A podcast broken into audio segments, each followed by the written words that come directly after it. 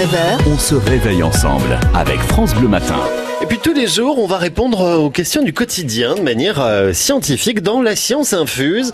Bonjour Jérémy Kérené. Bonjour Paul, bonjour à tous. Alors aujourd'hui, nous allons parler de la météo, mais une météo sur une longue période.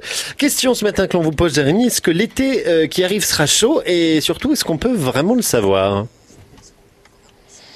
Oui, alors il y a quelques jours, Météo France publiait son bulletin de prévision saisonnière pour les mois de juin, juillet et août. L'information a été largement reprise hein, dans les médias. Météo France donne donc une tendance pour cet été avec, je vous le dis tout de suite, une forte probabilité d'avoir un été plus chaud que la normale en France et moins de précipitations, surtout dans le sud du pays. Mais est-ce que euh, ce genre de prévision là est vraiment fiable Jérémy?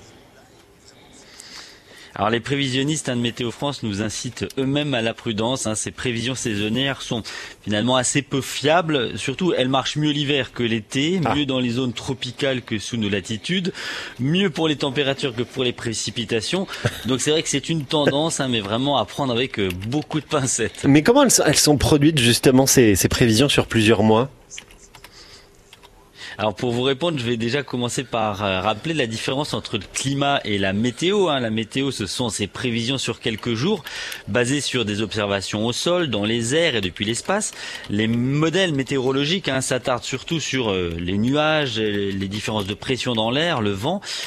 On parle de climat par contre quand on regarde sur de longues périodes. hein, souvent on considère qu'il faut 30 ans de données pour parler d'une évolution climatique hein, et non plus météorologique. Et pour euh, les modèles de prévision du climat, cette fois-ci, on regarde à l'échelle de la planète entière et on regarde des éléments comme euh, l'activité du Soleil, la composition de l'atmosphère.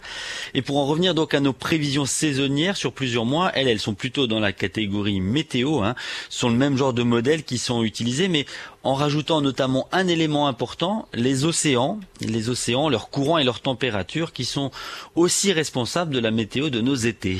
Eh ben Jérémy, donc pour résumer, les prévisions saisonnières annoncent plutôt un été chaud. Mais il faut garder en tête que ces prévisions sont peu fiables. Demain, autre question avec vous Jérémy dans la science infuse, on s'intéressera à nos animaux de compagnie. Pourquoi les chats dorment-ils tout le temps? Voilà la question que nous nous poserons demain. Merci beaucoup Jérémy, bonne journée. Belle journée, à demain.